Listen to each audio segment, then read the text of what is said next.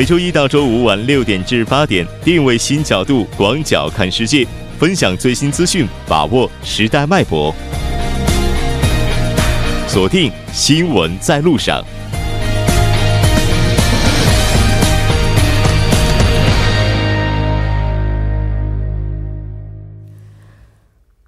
好的，欢迎回来，这里是正在为您直播的 TBS EFM 调频一零点三新闻在路上。稍后的半个小时将为您带来今天的半岛之外、首尔新生活以及听首尔广告过后马上回来。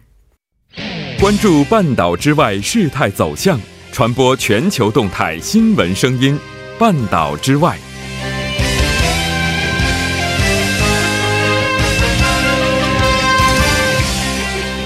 好的，欢迎回来，半岛之外带您了解全球资讯。接下来马上连线特邀记者夏雪，夏雪你好，陆真你好，非常高兴和您一起来了解今天半岛之外的主要资讯。那我们先来看一下今天的第一条消息。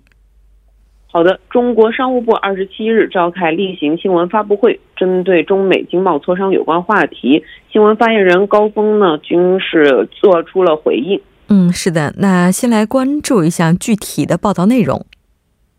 好的，新闻发言人高峰透露呢，中美经贸团队始终密切保持密切沟通，磋商工作一直在有条不紊，这个按计划如期的推进。一月份呢，除了继续保持这个密集的电话磋商以外，双方已经做出了面对面磋商的具体安排。是的。在二十一号的时候，中美双方进行了副部级的通话，再次就彼此共同关心的贸易平衡等等各方面的问题深入交换了意见，并且讨论了下次互访的有关安排。那接下来的话，这一轮的情况又是怎么样的呢？我们来看一下。好的，高峰回应称呢，这个中方注意到呢，十二月二十一日。美国商务部公布了对中国产的塑料装饰缎带双反调查的这个综裁结果。本案呢是美国相关企业于二零一七年十二月二十七日提出申请，美国商务部于二零一八年一月十七日予以立案。根据美方的相关程序呢，预计美国国际贸易委员会将于一九年的二月初做出产业是否存在损害的这个。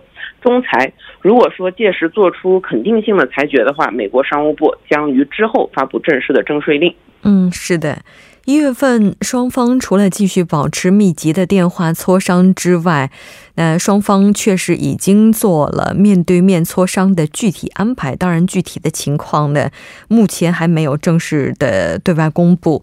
我们再来看一下下一条消息。好的，据北京法院网官方微博消息呢，十二月二十六日上午，北京市朝阳区人民法院依法对被告人刘亚楠虐待被看护人案公开宣判，以虐待被看护人罪呢，一审判处刘亚楠有期徒刑一年六个月，同时禁止其自刑罚执行完毕之日或者是假释之日起五年内从事未成年人看护教育工作。嗯，是的。那这起案件其实应该说在国际范围内也是引起了不小的反响。我们先来看一下报道的相关情况。好的，法院经这个审理查明呢，被告人刘亚楠是北京市朝阳区红黄蓝新天地幼儿园国际小二班的教师。二零一七年十一月间，刘亚楠在所任职的这个班级内使用针状物。先后是扎了四名幼童，经过这个刑事科技技术的鉴定，上述的幼童所受损伤是均不构成轻微伤，而被告人刘亚楠后被查获归案。嗯，我们也来看一下他具体违反的是哪条相关的条例。好的，朝阳法院认为呢，这个被告人刘亚楠身为幼儿教师，本应对其看护的幼儿进行看管，却违背了职业道德和看护看护的这个职责要求，使用针状物对多名幼童进行伤害，情节是恶劣，其行为是严严重的损害了未成。年人的身心健康已经构成了虐待被看护人罪，依法予以惩处。根据其犯罪情况和预防再犯罪的需要呢，依法应当从这个适用从业禁止，结合他的这个犯罪的事实、犯罪的性质、情节以及对社会的危害程度，依照《中华人民共和国刑法》第二百六十条之一第一款、第三十。七条之一第一款以及这个第六十一条等规定，作出了上述的判决。是的，没错。当然，我们也希望未来的话，类似的事件永远不要再重演。这条关注到这儿，我们再来看一下下一条消息，关注美国。好的，二十七日呢，美国国会参众两院只开了几分钟的会议，但没有采取措施，然后结束部分联邦政府关闭的局面。之后呢，国会将开始休会，一直持续至下周。嗯，是的，应该说，美国目前这个停摆的局面也已经造成了相当大的影响，估计关门危机暂时得不到解决。那下一次会在具体什么时候进行下一轮的协商呢？据这个报道称呢，共和员共和党的这个参议员表示呢，参议院下次将于一月二日十六时整开会。美国白宫呢，几乎也是发表了，同时发表了声明，再次将这个局势和无法达成协议是归咎于了这个民主党。嗯，那目前在美国参政两参众两院的纠底节点究竟又是在哪里呢？目前呢，这个政府部分关门状态进入了是第六天了，但是这个参议院和众议院都没有显露出紧迫感，没有采取任何措施为这个大约百分之二十受影响的政府项目恢复拨款。这个总统特朗普要求美国纳税人为修筑美墨边境墙提供五十亿美元的资金，但是遭到了民主党和部分共和党议员的反对，结果是导致了部分美国政府关门。是的，那其实这也已经是美国政府今年年内的第三次关门了。是的，没错。据这个特朗普表示呢，要求将这个边境墙的经费，包括在国会必须通过的恢复对几个政府机构拨款的支出方案中，这些机构是包括这个国土安全部、司法部、农业部。和商务部上述的机构呢，资金告罄时呢，关闭了非必要的部门，而今年是第三次关门，前两次呢都是为时非常的短暂。嗯，是的，迄今为止，美国政府关门的影响有限，部分原因是是受影响的八十万左右联邦政府工作人员正在休假，但情况可能很快会发生变化。这条关注到这儿，我们再来看一下下一条消息。好的，据报道称呢，黄背心宣布二十九日在巴黎和外省其他城市第七次动员。在巴黎市政府宣布呢，尽管黄背心号召新的行动，十二月三十一日除夕夜仍然维持在这个巴黎的乡间庆祝新年的声光表演节目。嗯，是的，没错。那我们先来看一下相关的报道内容。好的，巴黎市长。表示呢，巴黎市将连续第五年于跨年夜举行迎接庆祝新年的活动。本次呢，将以博爱为主题进行进行一场这个声光表演和烟火释放的节目。十二月一日，黄背心第三次动员期间呢，这个乡街是出现了打砸烧的暴力场面，而凯旋门呢也是遭到了破坏破坏。这个富人区的一些商店都是遭到了洗劫。黄背心号召跨年夜再次在乡间。结结合，而这个脸书上拥有几千人的一个黄山群里面表示呢，将在这个和平与节庆的气氛中继续抗争。是的，自十二月十一月二十四日起，每个周六，巴黎的乡街几乎都成为了黄背心的示威首选地。那我们也看到，目前呢，黄山运动的创始人也表示，马克龙政府的措施并不足够，所以接下来一九年有可能示威会继续。非常感谢今天记者带来的这一期连线，我们下期再见。好的，下期见。接下来关注一下这一时段的路况、交通以及天气信息。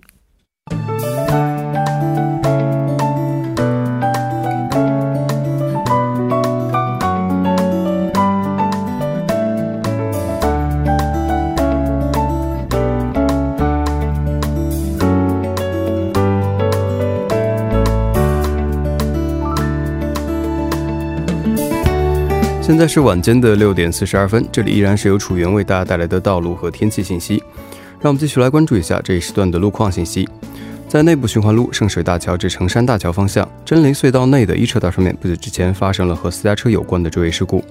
目前事故已经得到了妥善的处理，道路恢复正常。不过受事故一步的影响，后续路段截止越谷高速入口的位置拥堵情况较为严重。接下来是在江边北路日山至九里方向，稍过嘉阳大桥的二车道上面，不久之前是发生了交通事故，目前事故已经处理完毕，道路恢复正常。受事故余波的影响，后续路段拥堵严重，出现了交通停滞。下面是一则交通管制消息，在南部循环路，由于九老高架车道拆除施工的关系，九老高架车道水西方向的车道将进行全面的交通管制，相反方向的车道由于车流汇集，道路拥堵，还请各位车主朋友们参考以上信息，提前变道行驶。好的，让我们来关注一下天气。明天由于受到高气压的影响，全国大部分地区的天气以晴天为主，中南西海岸、全罗道、济州岛等地天气多云。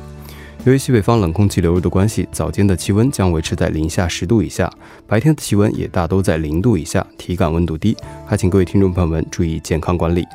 来关注一下首尔市未来二十四小时的天气情况：今天晚间至明天凌晨晴，最低气温零下十二度；明天白天晴，最高气温零下四度。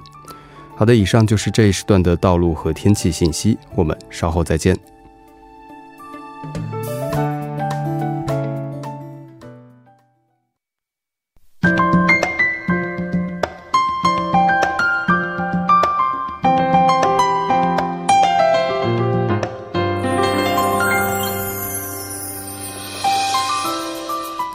新生活为您介绍首尔市面向在韩外国人推出的优惠政策、开办的教育讲座、举行的庆典。接下来马上进入我们今天的首尔新生活。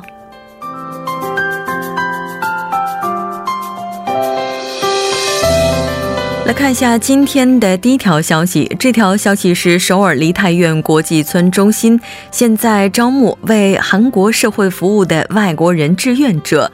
如果您有志于参加志愿者活动，呃希望以下的信息能够为您提供帮助。那第一次的活动是在 Manasem Center，主要是无家可归者的支援中心呢，要招募志愿者，时间是在一月八号周二十一点半到下午一点的这个时间段呢，来为需要的这些朋友提供帮助。那第二个活动是龙山老人综合福祉馆，活动的。时间是在一月十五号周二下午从一点到两点。第三个活动呢是龙山残障人中心，活动时间是在一月十八号周五下午从两点到四点。在申请的时候，请您将自己的姓名、国籍、电话号码、电子邮件地址以及想参加的活动等信息发送到 k a p c o r t e z a at 庸散点 g o 点 k r。那再来说一遍，邮箱的地址是 k a p c o r t e z a at 庸散点 g o 点 k r。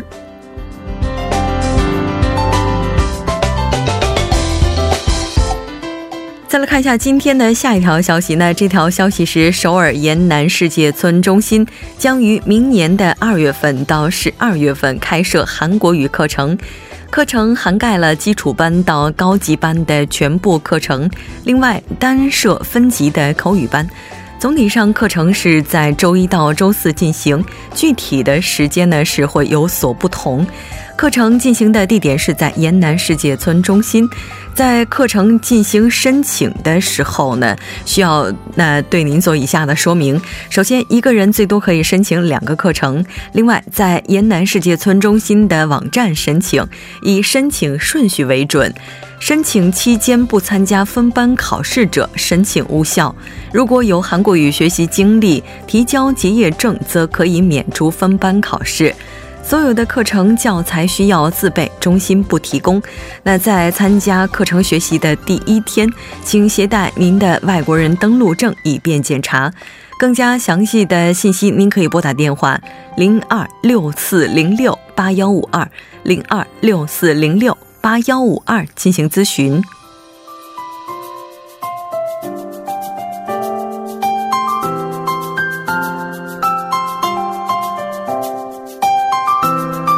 看一下今天的最后一条消息。那这条消息是仁川富平区多文化家庭信息情报志愿团 “Alimi 彭萨旦”现在招募团员，活动的时间是二零一九年一月到十二月，申请的资格是居住在富平区的居民。那在这一区域内的话，住在日新洞的居民是享有优先顺序的。可以使用电脑进行翻译等工作的朋友呢，就可以申请报名了。活动的内容包括每月参加中心组织的例会以及班长会议，翻译地区社区内的共享信息等。参与活动，组织方会提供志愿者活动信息认可，并且提供交通费。期间也会组织 workshop 等等。详细的信息，您可以拨打电话零七零七七三二七四六幺零七零七七三二七四六幺进行咨询。好的，以上就是今天首尔新生活的全部内容。当然，也希望这些信息能够带给大家的首尔生活更多帮助。稍事休息，马上为您带来今天的听首尔。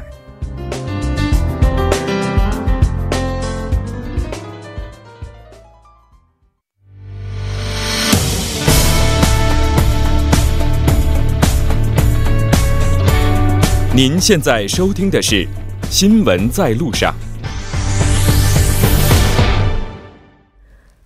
好的，欢迎回来。现在时刻是晚上的六点四十九分了。那这里是正在为您直播的 TBS EFM 调频一零点三新闻在路上，马上为您带来听首尔。首先还是要请出栏目嘉宾金勇，金勇你好。嗯，好，大家好，主持人好。非常高兴和您一起来了解今天首尔市的消息。嗯，那今天首尔市第一条我们要来关注什么呢？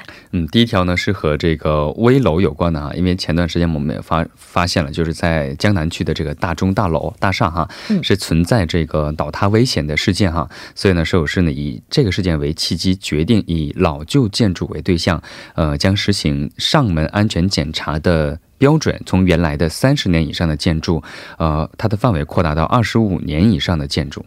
嗯，是的。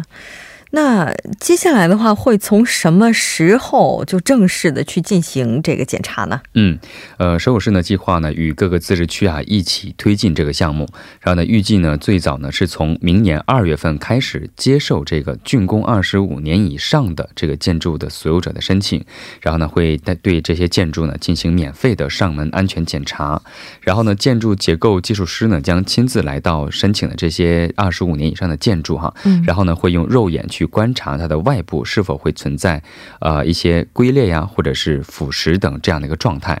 如果判断为这个，嗯，比如说建筑现在属于比较薄弱的，就是危楼了。危楼的话呢，就会向建筑物提议，然后呢会提供一些追加的一些精密检查和维修结构体或者是增强的方案等等。嗯，然后据了解，其实从今年的七月份也就开始对三十年以上的这种，呃建筑物啊进行了安全检查哈。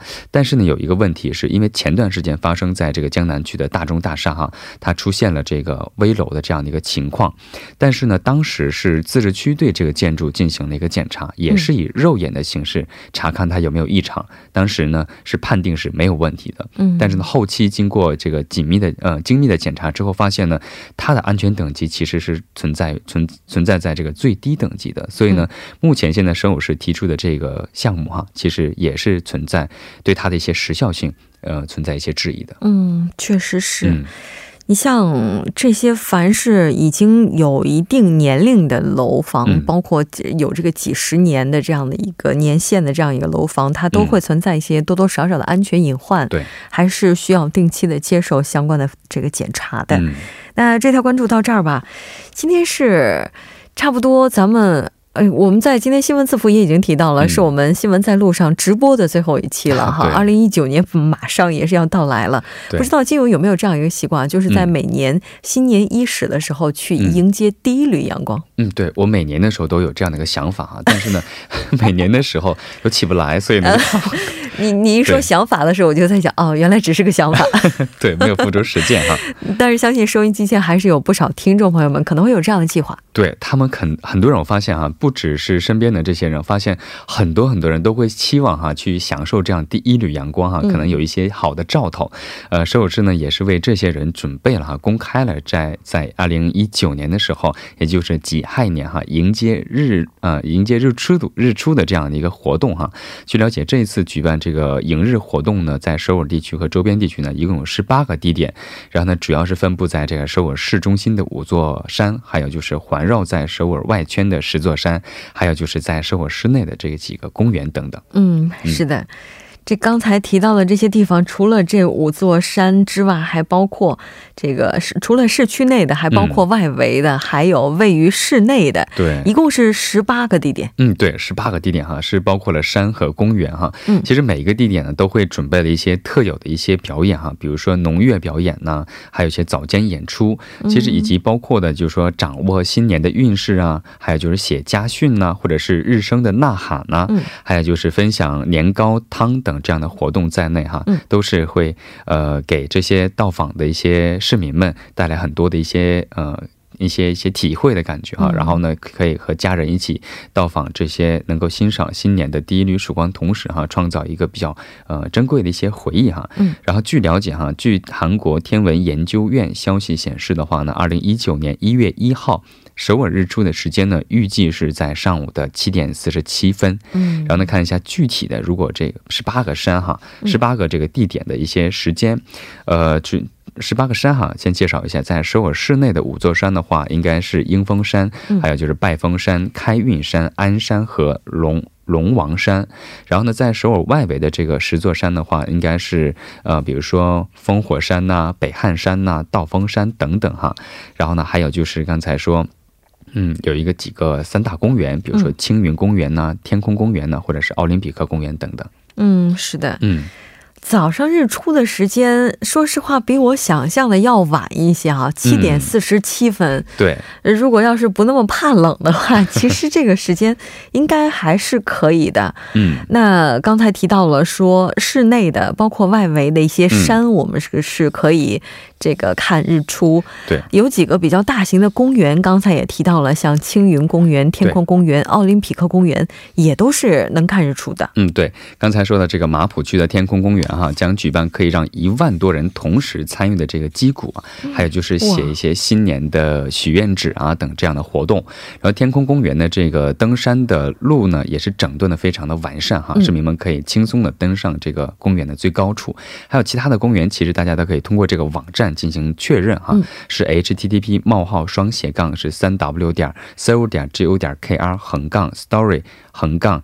Sunrise 的英文横杠进行确认就可以了。嗯，是的，嗯，这还是挺有意思的哈。嗯，对，我觉得大家可以看一下自己家离刚才我们介绍到的这十八个地点哪个更近一些。如果可以的话，可以在 七点的时候起床，然后到这个地方去感受一下，是吧？对。那再来看一下今天的最后一个消息吧。好，最后一个消息呢是首尔市发布了哈，二零一九年发生变化的首尔生活。嗯，其中呢就包含了二零一九年。新推行的一些项目，还有就是即将开放的公共设施，还有就是与市民生活息息相关的一些制度或者是政策哈，当中首市民们应该事先了解的一些有用的信息。对，没错。其实这段时间听的特别多的就是 Zero Pay。对，其实这个呢，就是在最重要呃将要介绍，就是明年正式这种呃。对市民们影响最大的其中一个哈，对。然后这次介绍的这个发生变化的首尔生活呢，就是包括了五个领域，共四十四个项目哈。嗯。那分别的话是十一项是未来首尔，然后呢十二项是啊安全首尔，还有十三项的话是包括了这个福利方面首尔，还有五项的话是均衡首尔，三项是民生啊民主首尔。刚才提到这个。Zero Pay 哈，其实它是一个非常重要的，为了解决现在的一些个体工商业者的一些经济负担，呃，推出的一个项目哈。所以它的一些机构具体信息也可以通过具体的网站进行确认。是的，从十二月三十一号开始，所有的人都可以在首尔市 eBook 服务网站上来查阅二零一九年将要发生变化的首尔。非常感谢金勇，呢我们下期再见。好，再见。整点过后马上回来。